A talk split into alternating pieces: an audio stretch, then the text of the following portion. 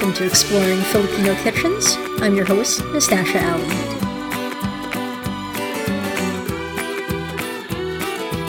I'm super excited for this episode.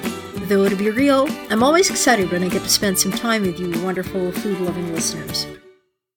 Today we're talking with Klang Garcia, who published a book called Food Holidays Philippines and runs a travel company called Jeepney Tours based in the Philippines. We're going to be talking about food tourism this episode, and I'm literally bouncing in place here. This is going to be about two things that I greatly, really love travel and food.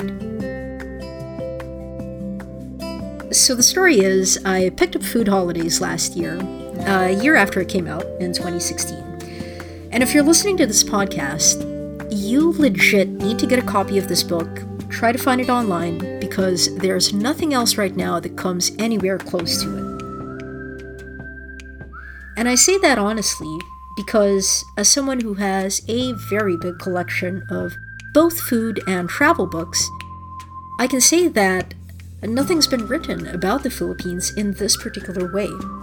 And because it's sort of a travel compendium, it's a series of essays uh, with some recipes and um, a travel itinerary, basically, packed into one book. It's just something you can't afford to miss out on if you are planning on a trip to the Philippines, specifically because you're interested in food. And, you know, as someone who's worked in the hospitality and travel industry for over 10 years, basically all my adult life, like since I came to Canada, it's something that I can relate to really well. And reading through the different essays that are in this book, you really feel and hear and see and almost taste the different regional foods and specialties that people who are from those places uh, talk about in this book. And, you know, one thing I know for sure is that food in itself is inescapably a part of why people travel. Because, I mean, everyone needs to eat.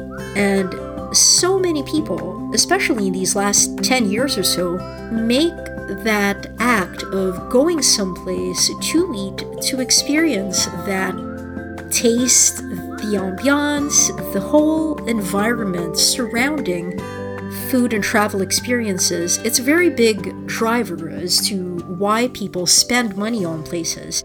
And that also underlines the economic power in recognizing just how much we can tap into food itself as a, as a reason for traveling. And as a concierge in downtown Toronto, my job was basically to recommend places to eat and drink and visit in Toronto, both for visitors and locals who wanted to have this like staycation experience, something that I enjoy a lot too. And um, I don't know, it's just that seeing firsthand how much people value that that experience that is always either bookended or starts off with a great meal or a great, you know, drink out on a patio or up on a rooftop lounge. It's it sets the mood so much and I understand why people yearn for those kinds of experiences because you know, food is never just about food. It's always a story about the people who make it, about the place you're eating it in, about the history that goes into what brought that particular dish or ingredient from its origins to your plate. I guess all of these things have kind of come together a bit recently for me uh, now that I am also very happy to share that I am a food tour guide in downtown Toronto with a company called Savor Toronto. Kind of my dream job. Basically, what we do is take small groups of guests through different neighborhoods of the city, eating our way through Toronto, while we learn about the history of those different neighborhoods and about the people who live there and the foods that they produce. I like to think there's nowhere else as diverse because to be honest, it's a lot easier for restaurants to break into the scene here than compared to, say, some place like New York. And you can't really ask for a better audience of, you know, people who are foodies, people whose palates are so open and ready to try different types of food than Toronto because over half of the people who live here are born someplace else. Anyway, so all that is to say that I live and breathe food and travel, and naturally, I just needed to know what this intersection between food and tourism looks like in the Philippines. So, uh, we're going to cover quite a bit today, and I hope you enjoyed the episode. Let's get to it.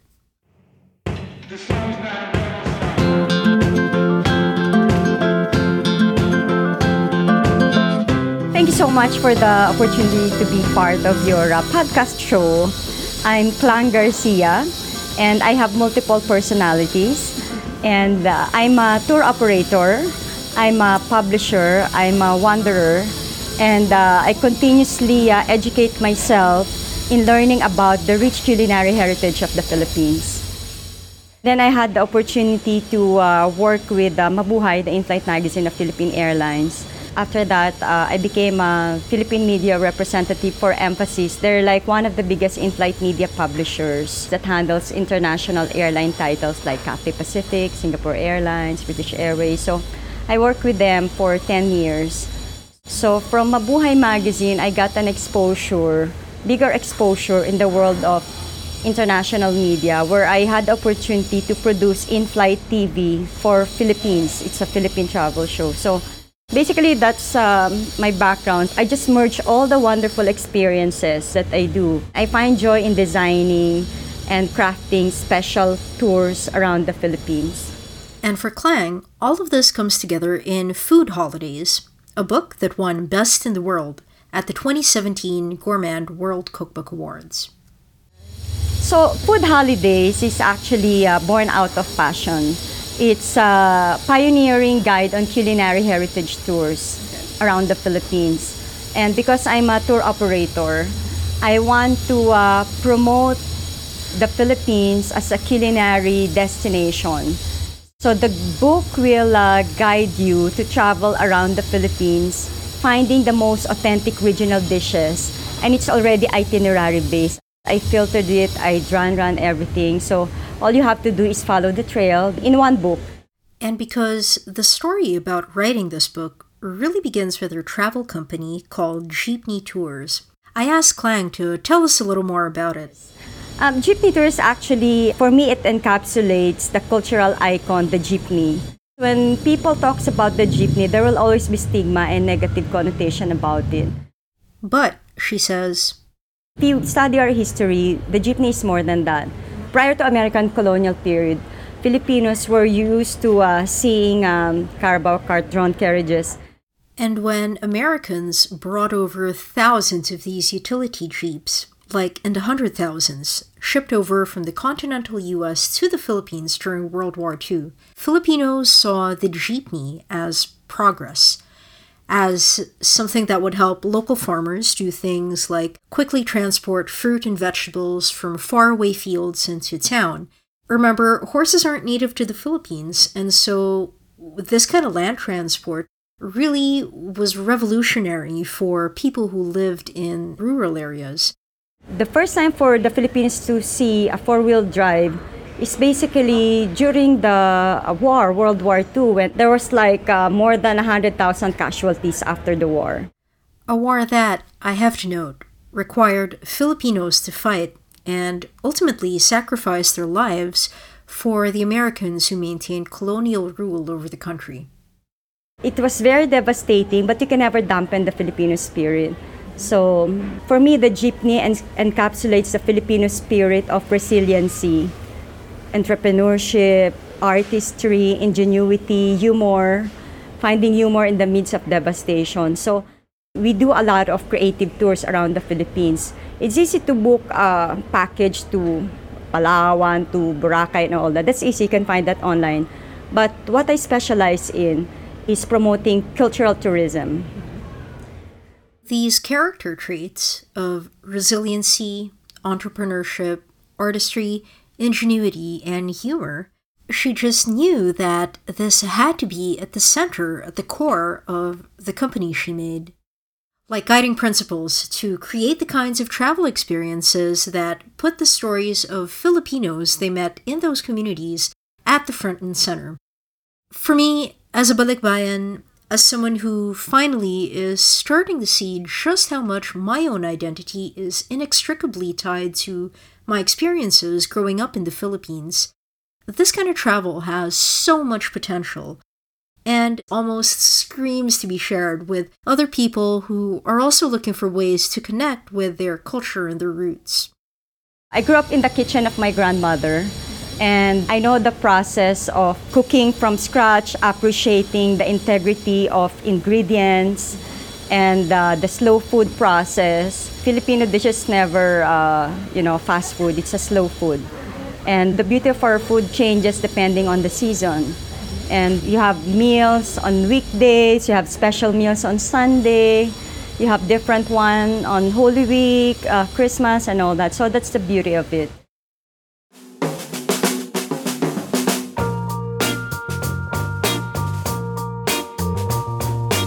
This beauty for for foods that are seasonal, that are consumed in the land that they're grown in, is something that you can see and really kind of feel in food holidays. And for me, being that immersed, you know, like feeling you're actually there, is the hallmark of a great travel book. In the province of Bulacan, an hour or two north of Manila, Klang shows us what to expect on a tricycle food tour of Malabon, famous for its pancit and kind of like a seaside port town. She also shows us what centuries old recipes from Malolos, another town in that same province, Bulacan, what it can tell us about the first Philippine Republic of Emilio Aguinaldo. Very historically accurate stuff. South of Manila, in the provinces of Laguna, Quezon, and Batangas, you can listen to the storytellers of a town called San Pablo. Explore a coconut plantation and wander around Lucban, which is a real foodie city. I don't even mind using that term for this. In Lucban, they have this other regional variant of pancit called habhab, wrapped in banana leaves, and those banana leaves become your de facto plate while you walk around, you can maybe have a side of Longganisang Lucban, or maybe not even a side, like find some place to sit and enjoy the Longanisa. All of this is stuff that you can do in one weekend, according to Klang's suggestions. All the contents of food holidays are actually my tour packages. It's categorized into three sections. Day trips from Manila, overnight food trips, and then three delicious days. Probably I'll just give you a rundown of my favorite uh, destinations. One of which is Bicol. I love Bicol because of the diversity of attractions and intensity of flavors. When we look at food, I try to dissect every ingredient and process. Like if you're familiar with terroir, the term that's often used to describe wine and the region that the grapes for that particular bottle of wine are grown in. When I went to Bicol, I realized that the Philippine cuisine has terroir expression in terms of food. When I was at the foot of Mayon volcano, I was doing an exploration. And in her travels, Klang found an example of this terroir in Filipino food in a dish called pinangat, something that you can only find in Bicol. It's made of freshly harvested taro leaves and then there are like healing ingredients like lemongrass, garlic, ginger, and all that. You pound it all together, cooked it in coconut milk, and all, wrapped it and tied it in a young palm leaves. As I go back to the terroir culture, I talked to the maker and basically asked, Where do you harvest the taro leaves? I want to see it. We did a walk, and apparently they harvest it at the foot of Mayon volcano. So the pinangat dish, the essence and the flavors will only be unique to Bicol, Albay province in particular. And that's something to be proud of. And uh, they, they also use, uh, I forgot to mention, they also use chili. So there's that beautiful um, medley of flavors. And for me, that pinangat is an expression of terroir culture because you can never recreate Mayon volcano. Meaning that no place else in the world literally, can have the same geographical features, the same climate, the same amount of rainfall or humidity, as this particular area where the taro leaves are grown. Few volcanoes, in fact, are as active as Mayon. Like, I remember seeing photos from the last time it erupted, the minor one, back in January. If you consider the minerals and the salts that are present in that soil, as volcanic as it gets, and in the streams that dot the foothills of the Mayon volcano and its vicinity, this is the stuff that feeds the coconut trees and the chilies and the taro leaves and the lemongrass and the ginger and the fish that go into this dish, the pinangat. You quickly realize just how special it is. Each ingredient, to some degree, borrows its flavors and its distinct taste, its terroir, from the roots that run very, very deep in Bicol's soil. It reminds me of the Native American technique of growing squash, corn, and beans together in the same garden plot, something called the Three Sisters technique, and of dishes that spring from that, like succotash, where those vegetables go into a stew and just harmonize like they were always meant to be. Some things just fit perfectly.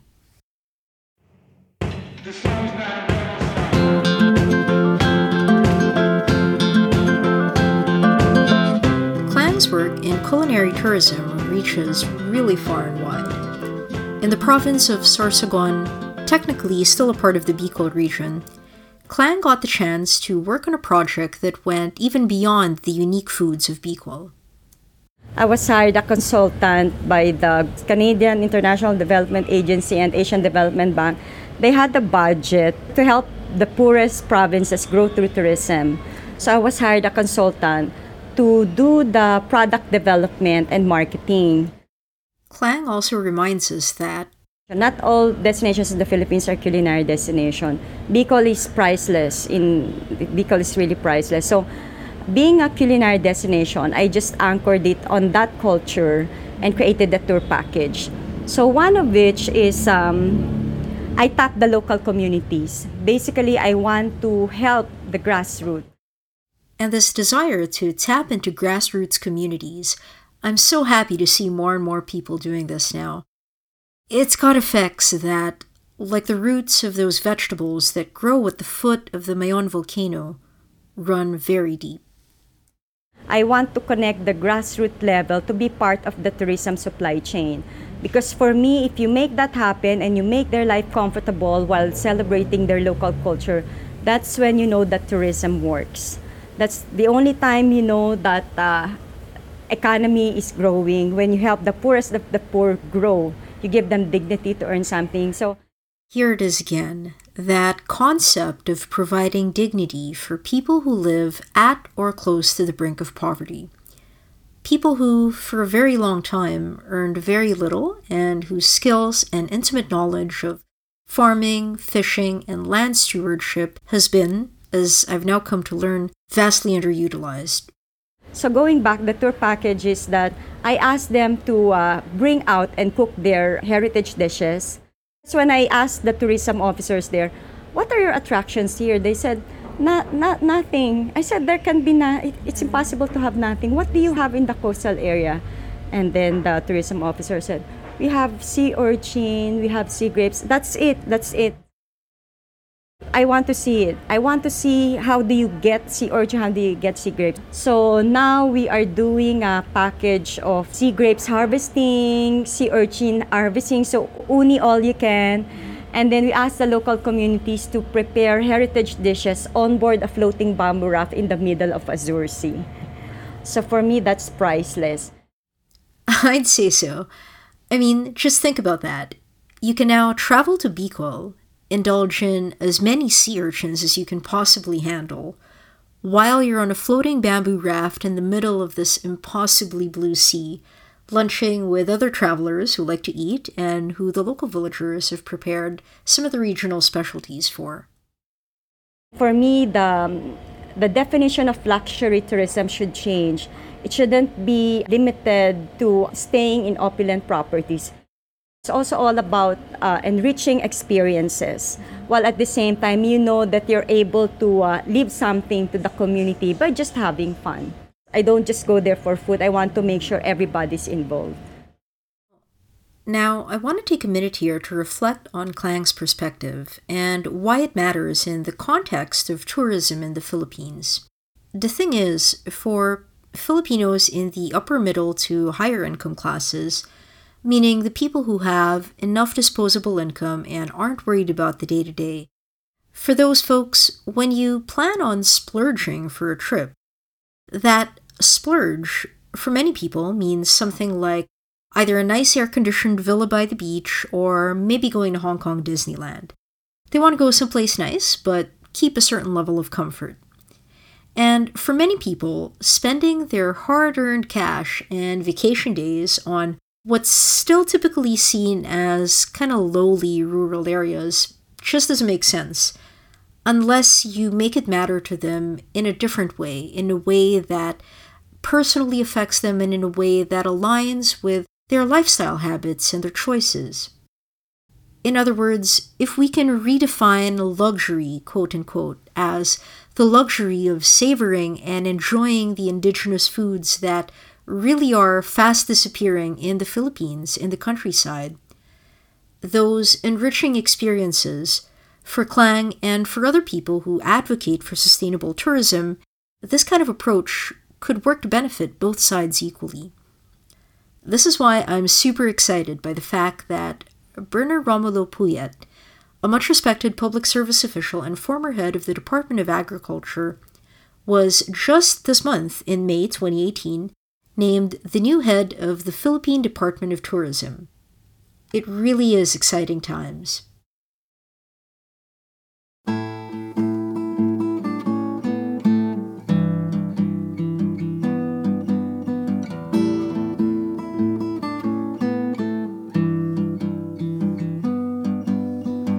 You know, some sometimes we as Filipinos, I guess, don't really know the, the bounty of right. what we have Correct. in our backyards. Correct. And since I moved to Canada, I've been working in the hospitality and tourism industry. Oh. So I talk with uh, tourists who come and then they want oh, yeah. to. Uh, usually they want to go on like uh, tours to Niagara wine region, oh, which yeah, is one right. of our closest mm-hmm. kind of terroir specific yeah, ones.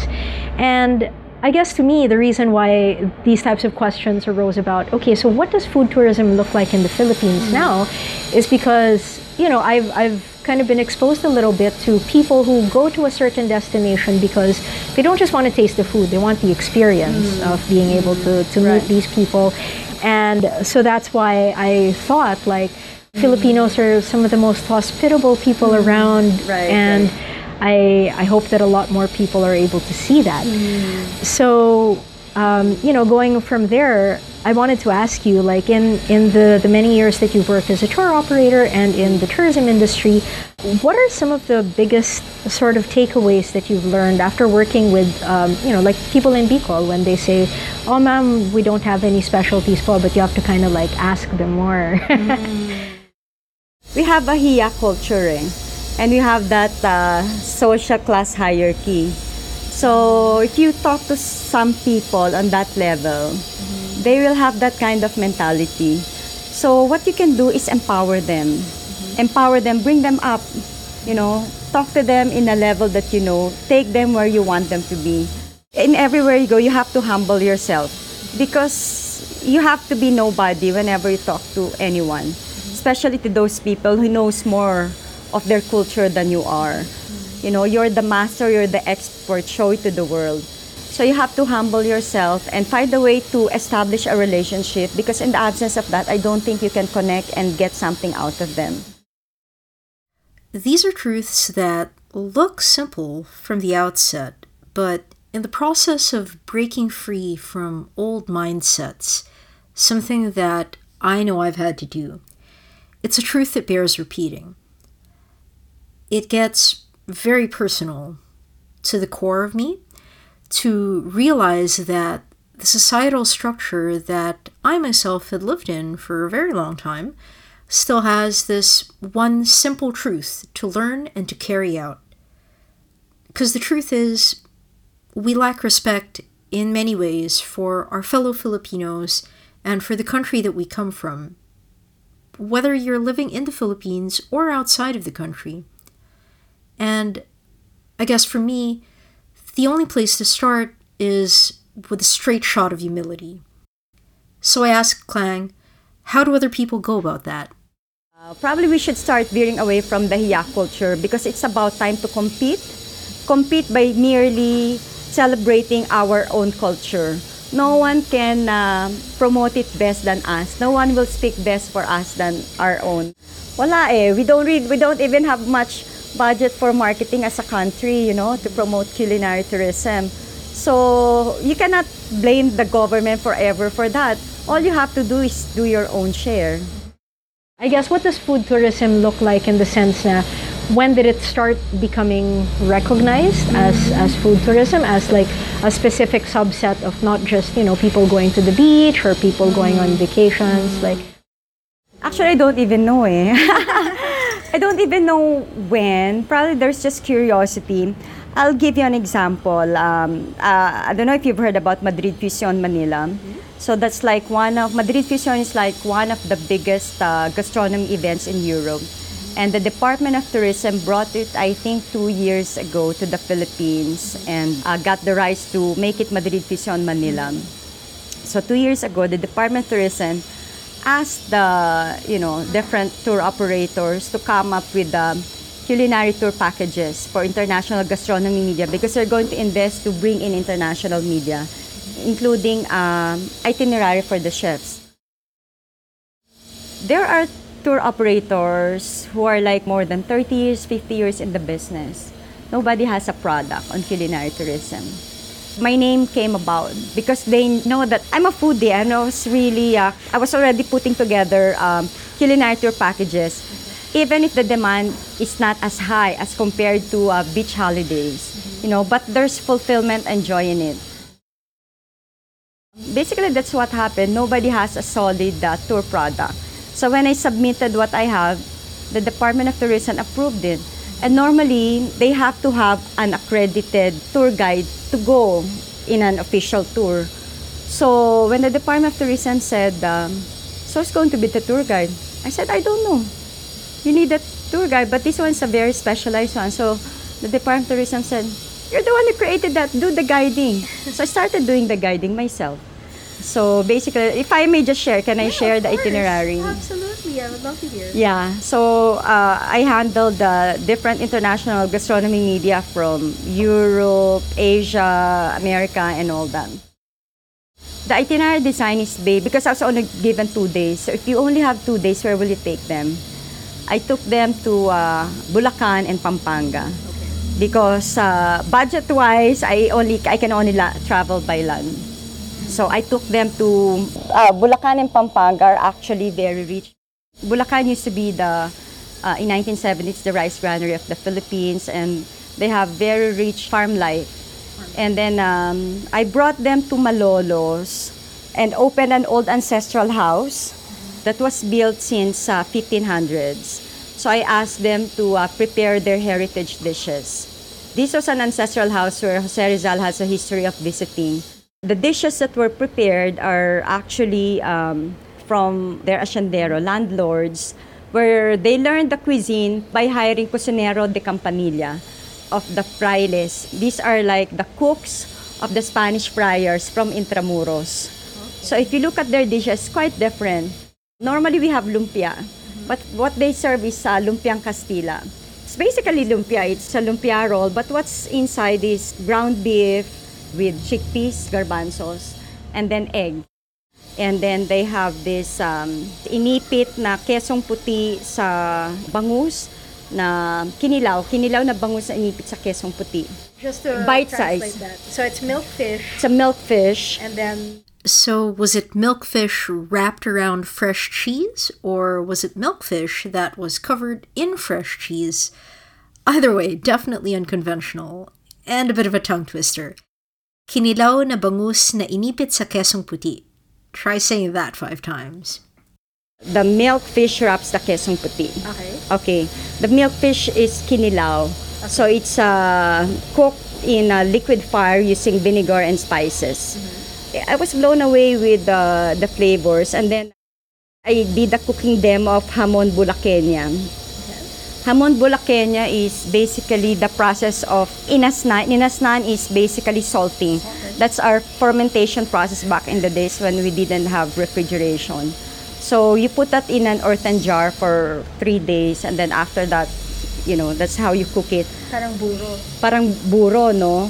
But normally, they added sugar because they were ahead of Bacolod and Iloilo by 100 years in terms of having sugar cane. So they put uh, sugar on top and then, um, well, they just add fire on top of it. It's like torching, Okay. torching everything. So that's the hamon bulaqueña. Amazing. I didn't even know this style of wet cured ham, or hamon, existed. That's a very old process. That's a pre-colonial cuisine.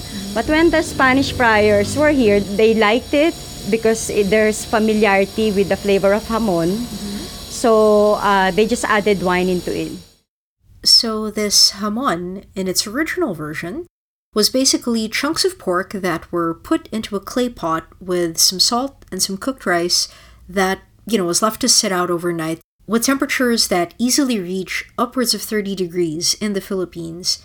Natural fermentation kicks in and pretty quickly starts preserving the meat. This was the pre colonial method of preserving pork.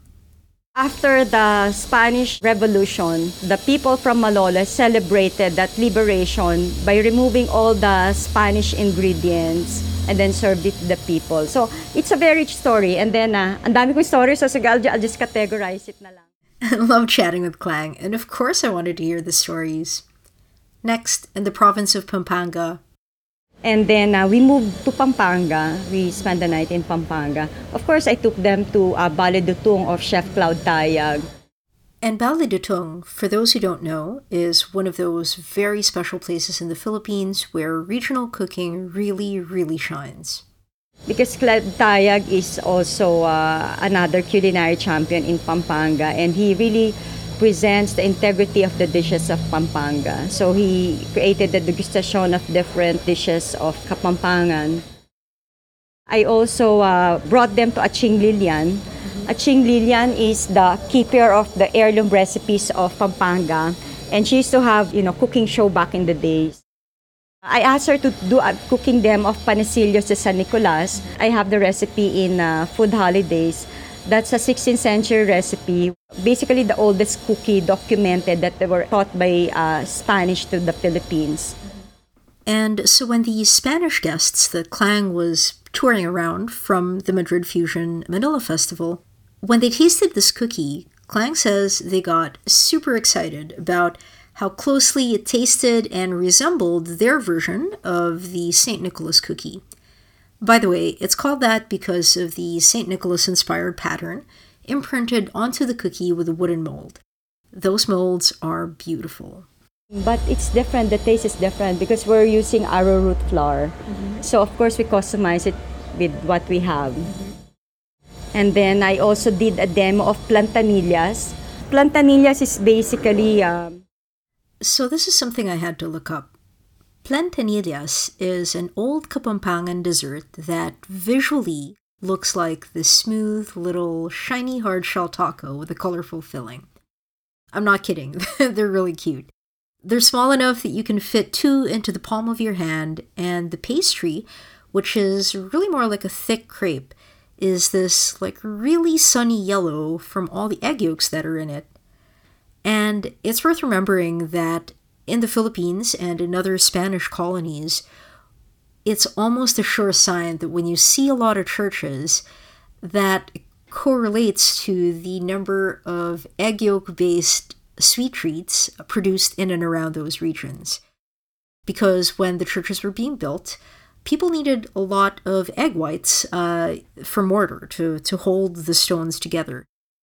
And so, this is another example of a distinctly Filipino dessert that's rich in egg yolks.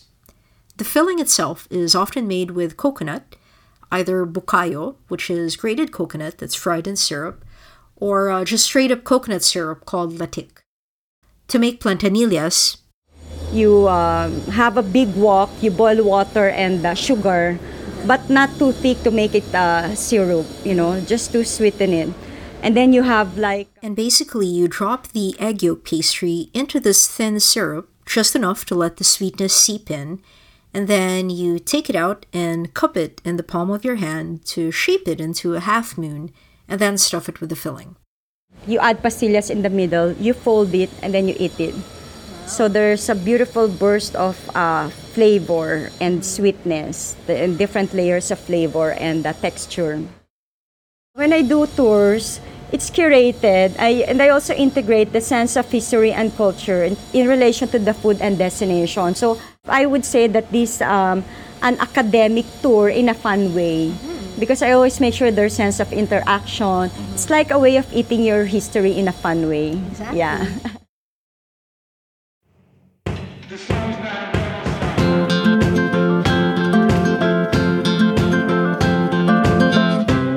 is uh, something that is so interesting about it's it's kind of my personal journey and the journey that I'm taking um, listeners on with me as well is that you know unfortunately this type of history isn't really taught in in schools for Yes, example. so a lot of this discovery of like learning about uh, you know cooks that were in Intramuros that have been transported to Bulacan for example and uh, Atching Lillian's heirloom recipes where she has these recipes from a 16th century like era uh, and the arrowroot cookies and it is such a good demonstration of how Filipino food adapts uh, to it over time, right? Not just in the sense na uh, yes, we're adapting the ingredients, like local ingredients, um, because that's what we have and that's what is abundant, but also customizing the flavors to make it uh, Palatable. palatable and to, to match with the Filipino palate.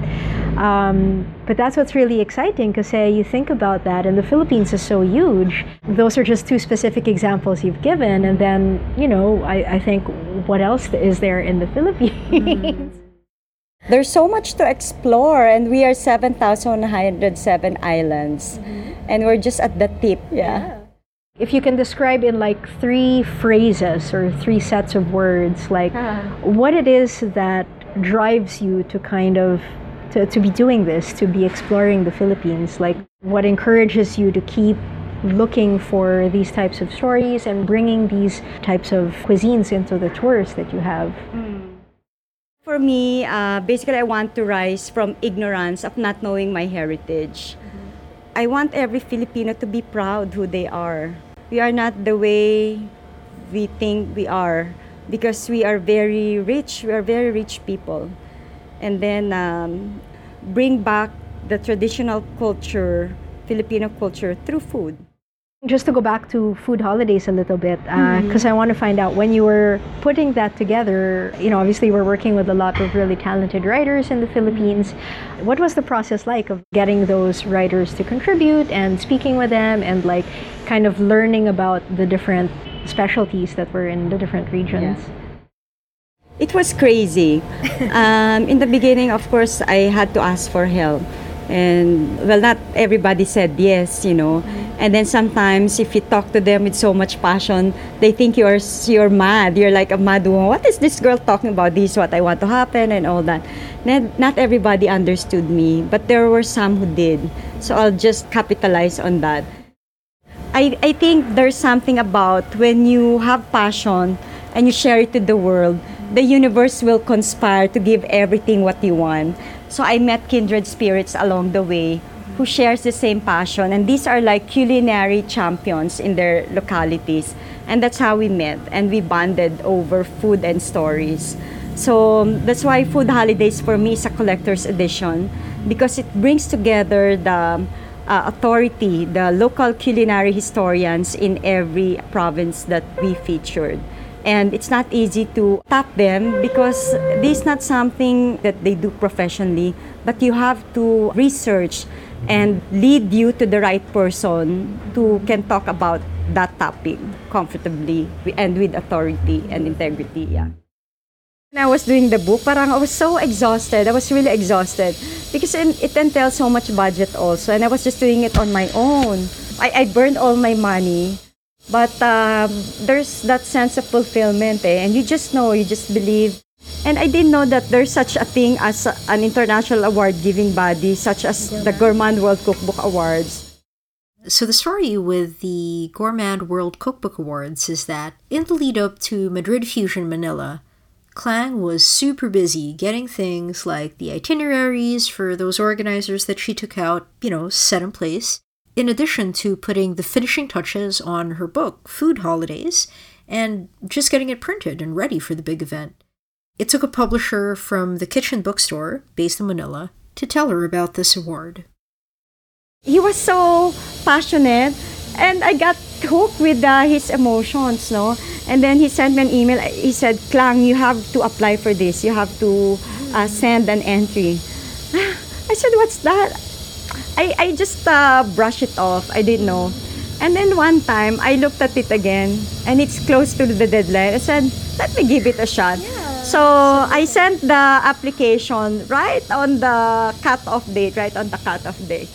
I didn't expect anything. And then after a few months, I got, uh, you know, formal email from Mr. Edward Quanto, the, the founder, mm-hmm. and announcing that we are pleased to announce that your your award is like the national winner for culinary travel.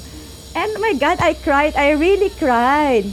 I really cried because um, the book was reviewed by international panel of judges in the gastronomy world. Okay.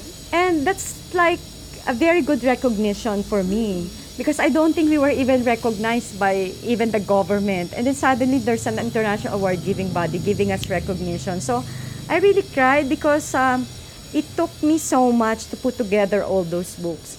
And then after that, so that's national category.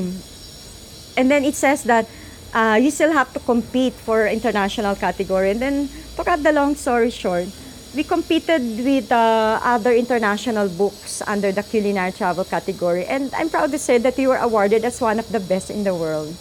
And I, I, I cried again. I, I couldn't believe it.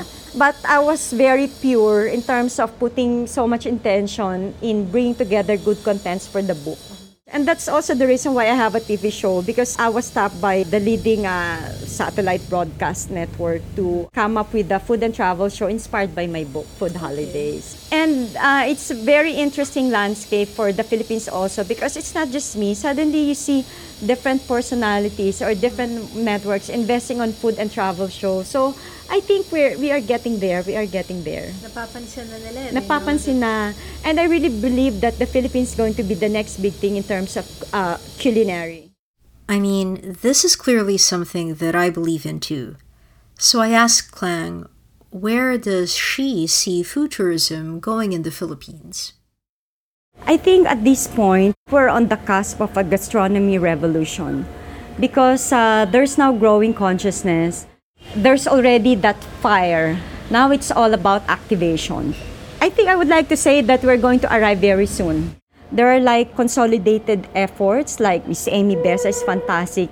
We, there are so many local champions, and uh, there's no competition. In fact, it's a very good harmony for everyone to come together. And as I said, if you don't get so much support, if you believe that it's for a good cause, just do it. If you believe that it's for a good cause, you should not chase after money. Money should chase the cause. You'll be able to raise that if you have a good product, you have good intention. Right now, actually, I'm on fire and I'm now working on the second edition of Philippine Food Holidays. So I'm gonna brand it as Philippine Food Holidays. I'm gonna release that for next year.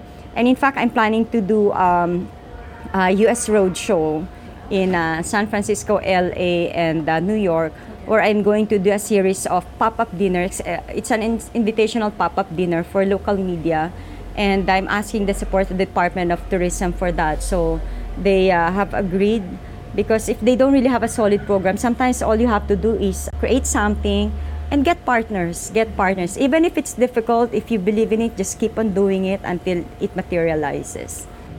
That's really encouraging. yeah.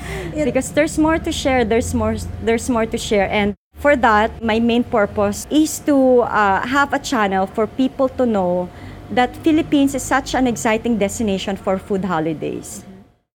The concept of, I guess, going someplace to travel for food, it never really, even when I try to explain to my friends, for example, that you're going to visit someplace just to eat the food, mm-hmm. sometimes people still go like, really like that's all you're gonna do you're gonna go for the food and i'm like no well that's the the purpose of the your visit there is driven by the food but um, as you're saying earlier it it has a trickle down effect, absolutely. And if the uh, tour uh, companies that you arrange your visits with are structured uh, similarly to jeepney tours, where it's like a holistic thing, right? It's not just by by the the visitors or the tourists going there. It is pumping money into the local economy, and hopefully, if there's that consciousness that you're um, uplifting the, the livelihoods of like the local communities in a sustainable way. Um, I think the people are really into that, and that's something that is really like attractive for people. yeah. And I'm happy, like for you, you have like a dedicated uh, podcast just purely on exploring Filipino kitchen. So you're a local champion. You're a fantastic voice for everyone. Yeah, that's that's where um, I guess my fire is from. Is that you know, sometimes I feel like a bit of a traitor because I, my family left the Philippines and I never really got to explore. I pretty much just lived in Manila my whole life, but never really got to explore even close places like Bulacan. That's okay. only like several hours away from yeah, here, yeah. But uh, now that there is more of an awareness of, of that type of food culture existing and uh, really being able to tell those stories of the people who have um, you know dying arts like the yes. borlas de pastillas only by visiting them and like showing people that there is like a market for this kind of thing uh, hopefully we can keep that going in that yes. sense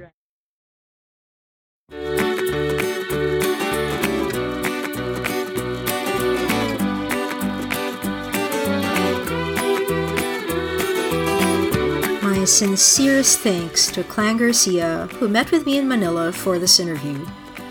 Earlier this year, she took a number of Filipino American chefs on a culinary tour of the Philippines, and from what I hear, and as I hope, it was unforgettable. Music for this episode is by David Seste, Eric and McGill, Podington Bear, Squire Tuck, and Blue Dot Sessions. Visit exploringfilipinokitchens.com for past episodes and Please subscribe and tell a friend if you enjoyed this. I hope the last hour has encouraged you to take a closer look at going on a food holiday to the Philippines. Maraming salamat and thank you for listening.